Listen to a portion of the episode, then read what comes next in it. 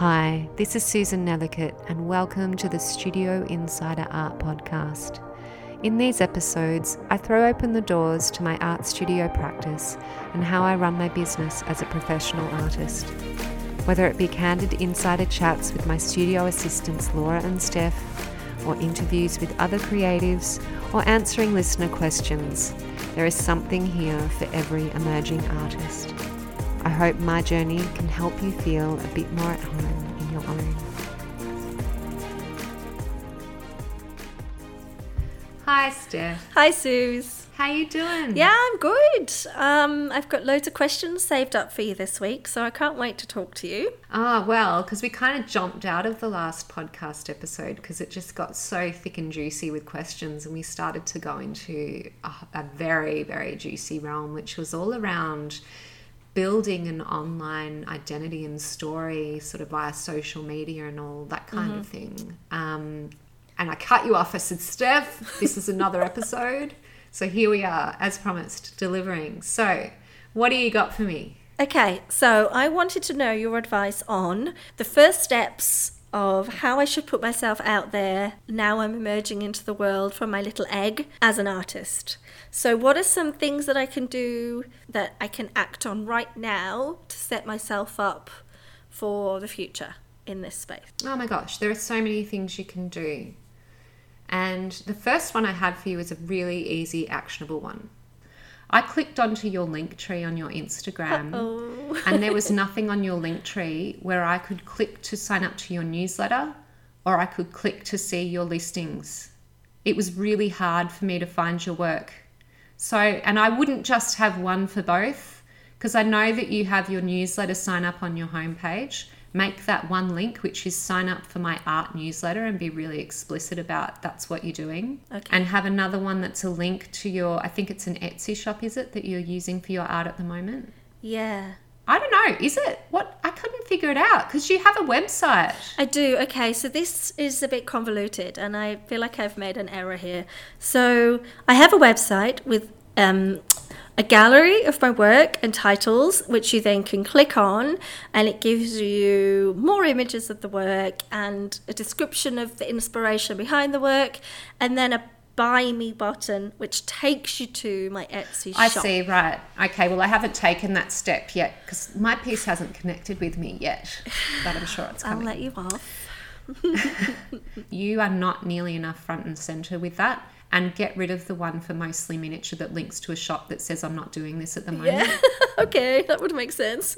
So you haven't completely evolved your transition yet in your.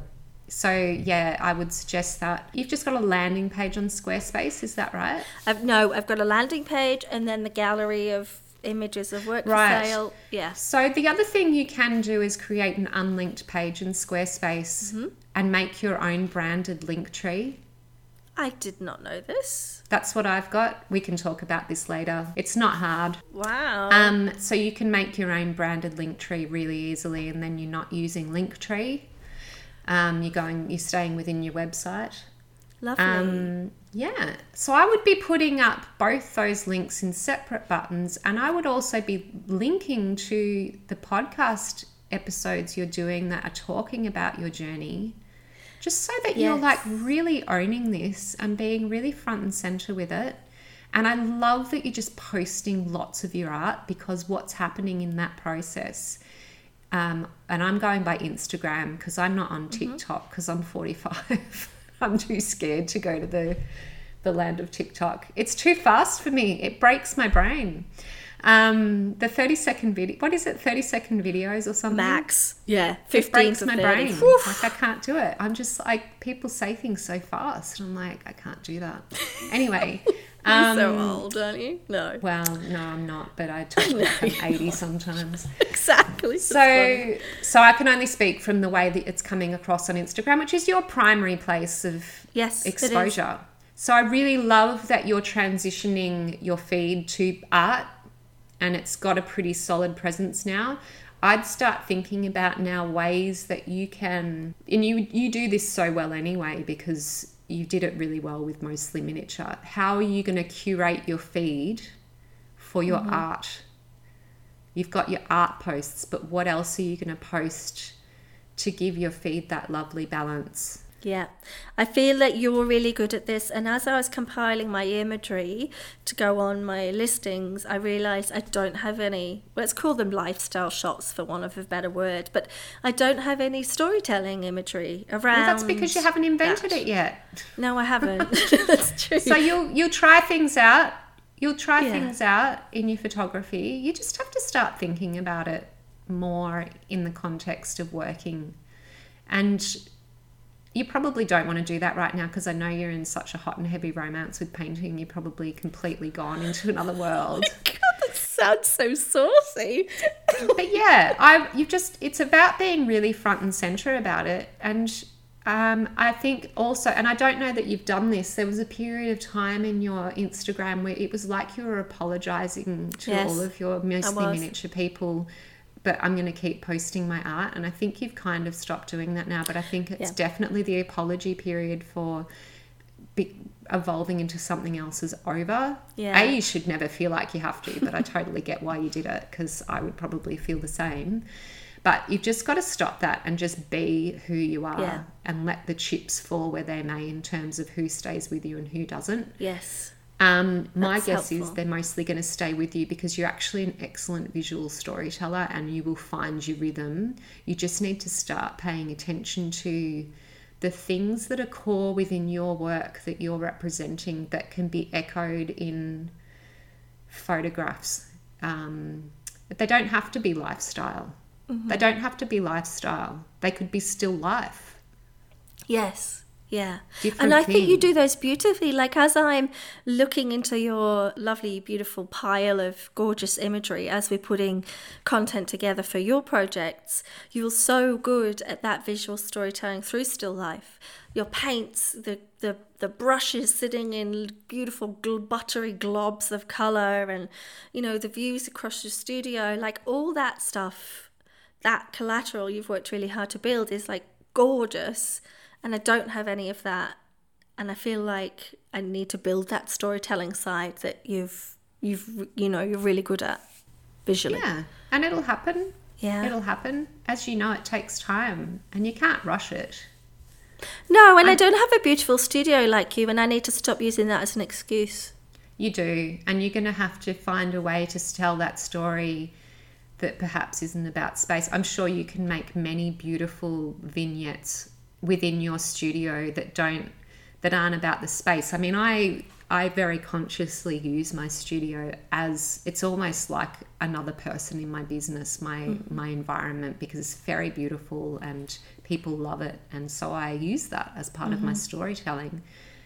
Um, and it's not, you know, I use it in a very honest, open way because I love it, but also I'd be silly not to. So I very consciously do things to this space to make it a real personality within my business. Like I have some quite big studio lights in here that I constantly have bouncing light off my ceiling when I'm in here working to create this big open light space, which A is partly just to make sure it's really well lit to work in, but it mm. also makes it a really great space to photograph in.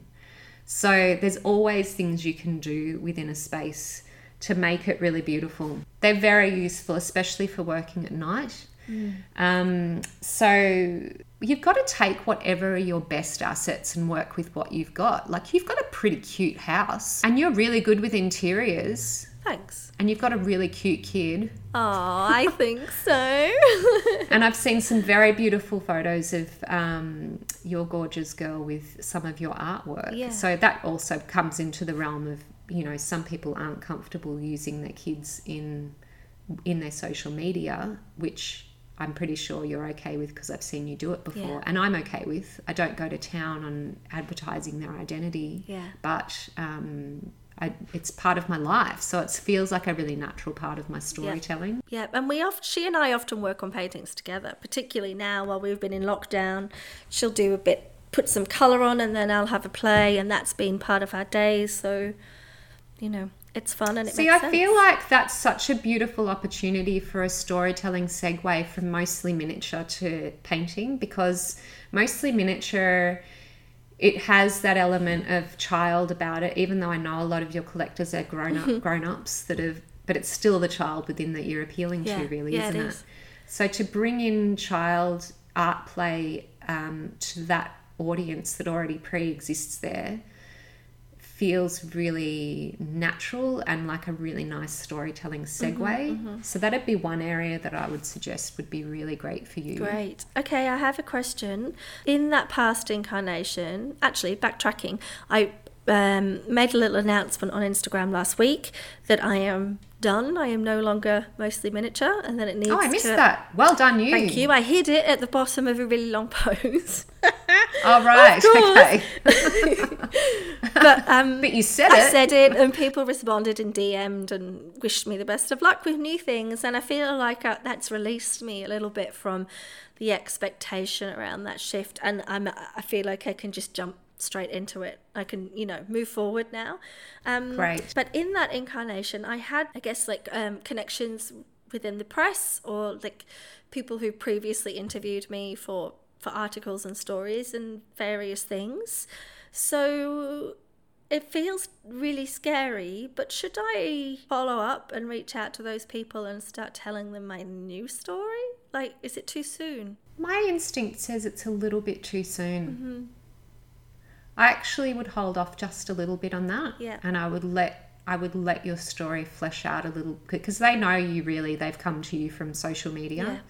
So I would wait. Personally, this is what I would do. I would wait until it feels like your transition and your segue into the new identity has a chance has had a chance to enmesh Yeah.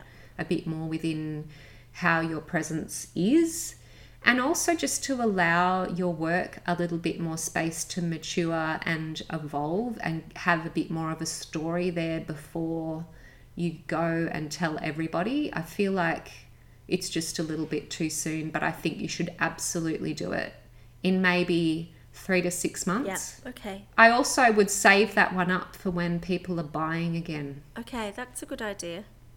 I don't know that now is the time that you want to be capitalizing on previous contacts. That's true, but then in saying that, some of them that work in the printed realm working three months in advance, aren't they? Mind you, the world can change so much. Well, that's true. Mm, who knows. That's true. Something about that also, it also is so vulnerable a place. And let's bring this over to the camp of the psychology of it all a bit more. yeah. I think there's so much pressure on us these days to evolve and become who we are so quickly.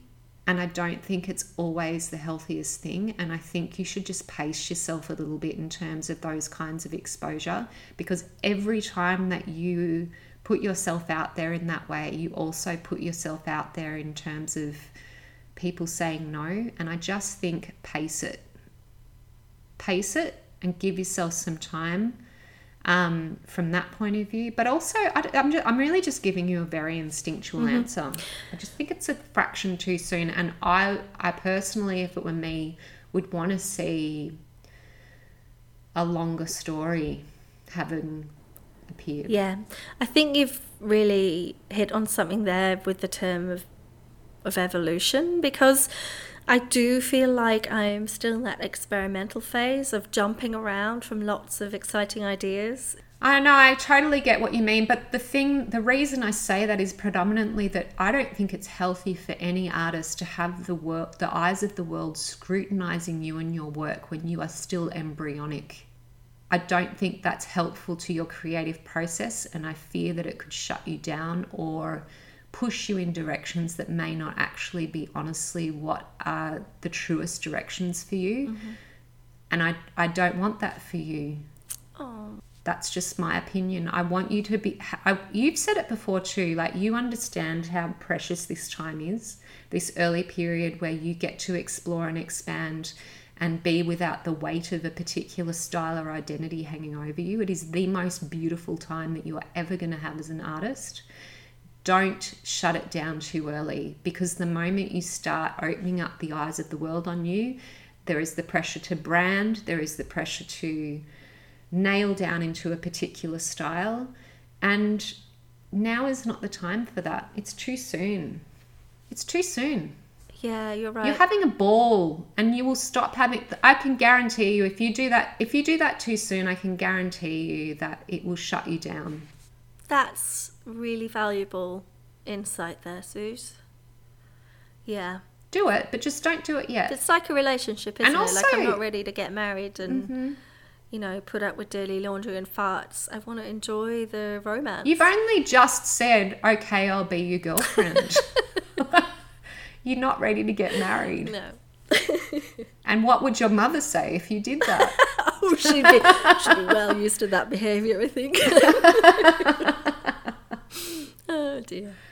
but you get what I'm saying, right? Y- y- Absolutely, absolutely. Okay, so there's a, a couple of really clear directions.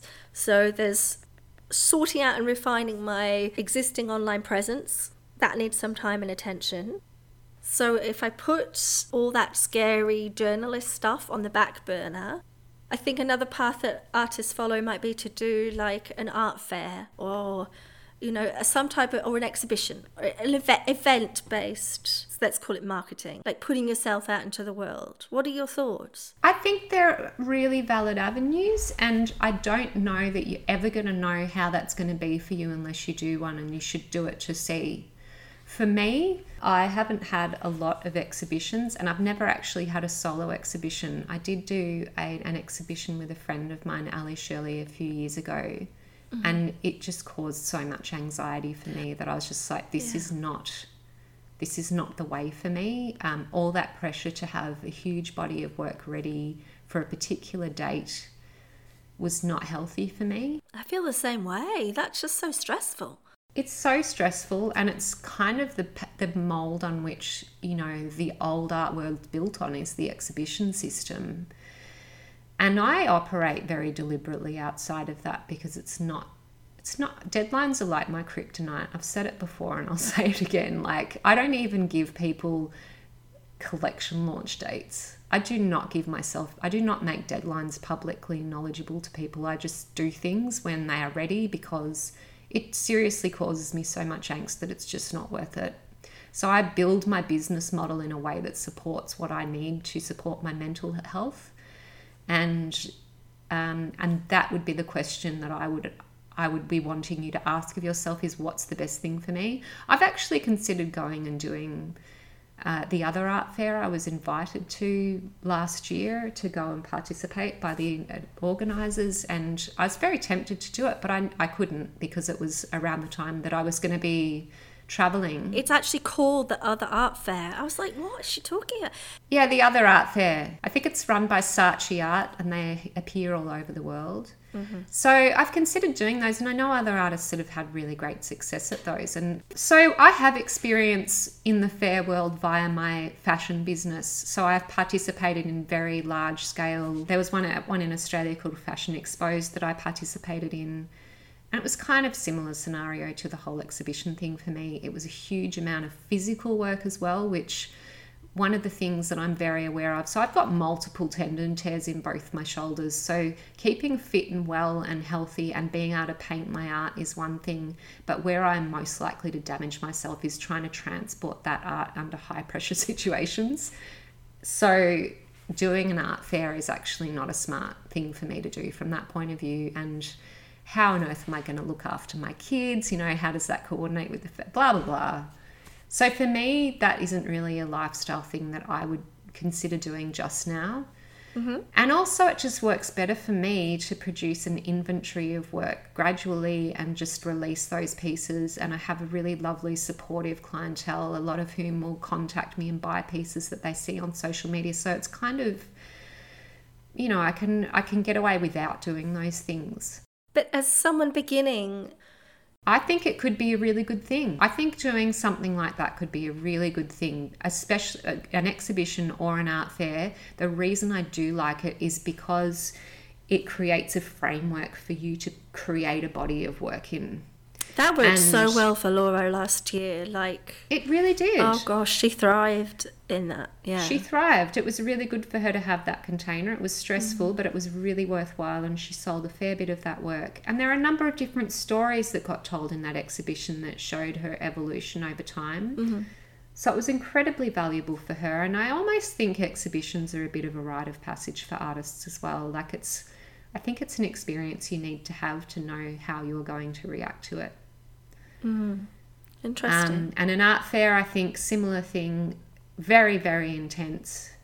Like it's an intense social atmosphere as well. Like Yeah. you're just continually talking to people, but you're getting very big exposure for your artwork and you're getting a big exposure to a lot of people. So that could be a really good thing. And I could totally see your work fitting in really well to an art fair environment. So I, I think it's a really good thing to do. The one piece of advice I would have if you're going to do that is give yourself a very long lead time mm-hmm. because it will be stressful. Yeah, um, uh, you're right. It, I have only attended those sorts of well, trade fairs when working for other brands, and far out, it's intense. And that's when it's, It's not even my business on the line. It was exhausting. Like I needed to just go hide in a cave for a month afterwards. mm, that's really interesting. So people attending art fairs aren't just buyers either; they're gallery reps or you know. That's right. Yeah, there's all sorts of different people you can meet. Hey. There are all kinds of different people you want to meet. And I guess, like for me, when I've considered that as well, because obviously that's a big reason you might consider doing an exhibition or an art fair is to get exposure to the gatekeepers of the industry.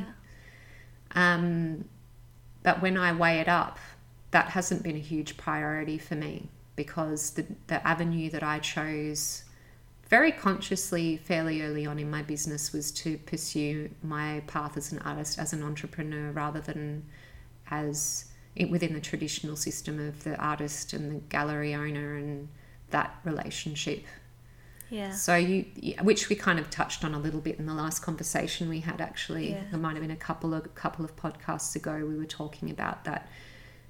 You know, thinking about is that representation something that you are, you know, seeking from the outset, and you don't have to know all those answers, but and you might not know the answer until someone asks you Yeah. if that's something you want to do. But I think exposing yourself in that way is very powerful and a bit of a rite of passage for artists for sure. Mm. It's like making a first sale, that first Yeah. public, visible, invite all the people that know and love you to witness Yeah. you emerging into the world in this new form. Yeah. Oh, Suze, thanks for that.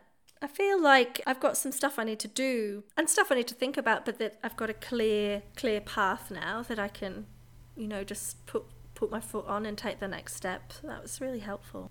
Well, it's helpful to have a sequence and to know what sort of order to think about doing things in. Mm. Because when I think about it in a time frame, like off the top of my head for you, I would have thought putting yourself out there to media maybe three to six months, something like that, a, a show or an art fair. I'd be thinking 12 months plus. Yeah. 12 to 18 actually to really be ready and to not feel crazy pressure Yeah. which i know is not help any more helpful for you than it is for me no, I'll still be working down to the last minute for sure. But yeah, and but the reality is when you plan to do these things, you need that time frame, even to just book the venue or submit the applications and try and get into something. That that window is what it takes. So just even the research Yeah. to find out what's required for different areas that you might be interested Mm. in absolutely well any other questions? No, I think that's me. I think I've exhausted my my pot of angst. well good luck with it all. I think like i just think you're really beautifully poised though. I think it's you, you can you can drive yourself a bit nuts thinking about all this stuff. But the important thing is just to start which you mm. have. Just getting your first collection out there is such an achievement. And what your website is going to look like eventually is going to be so different to where you've started but you've started and unless you've started you don't know where to progress to if you don't have a starting point so yeah. i think it's i love that you just do, you're an action taker and you just do things Sometimes I regret it afterwards though. yeah but only for a minute and then the regret ch- turns into motivation to change it right true, true. That's yeah. what have you regretted so far Oh no, no, nothing. I don't know. But you know, when like you sometimes you, I act before I think or whatever, and then I'm like, oh, what if I, you know, what have I signed up for? Like, what have I, put myself put my hand up for that sensation, you know? Like, oh, I'll yeah, do that. Yeah, but good I'll on you for taking things. action. So many people don't take action at all. Hmm. So I think it's actually far better to be that way than it is to be constantly prevaricating over not knowing what to do next or not being able to move at all because you're so frozen with indecision. I think making a decision and just taking action is the most important thing every time and and you can change stuff. That's right. It's not a tattoo. I can change it. No. Well, you can even change those these days. Thanks for just ruining my metaphor, but yeah. That's okay. well, I think you're doing beautiful work and I'm immensely proud of you and so so stoked to be on this journey with you. So I hope if I've been harsh or very opinionated that in any way that you disagree with, you could just disagree with it.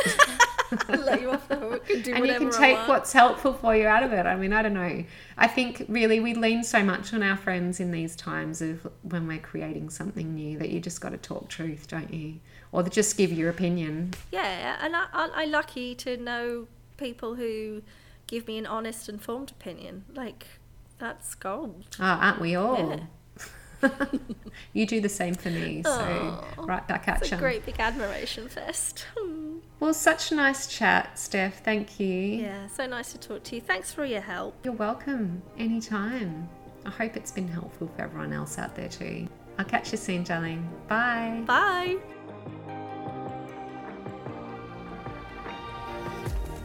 Thanks for tuning into the Studio Insider Art Podcast.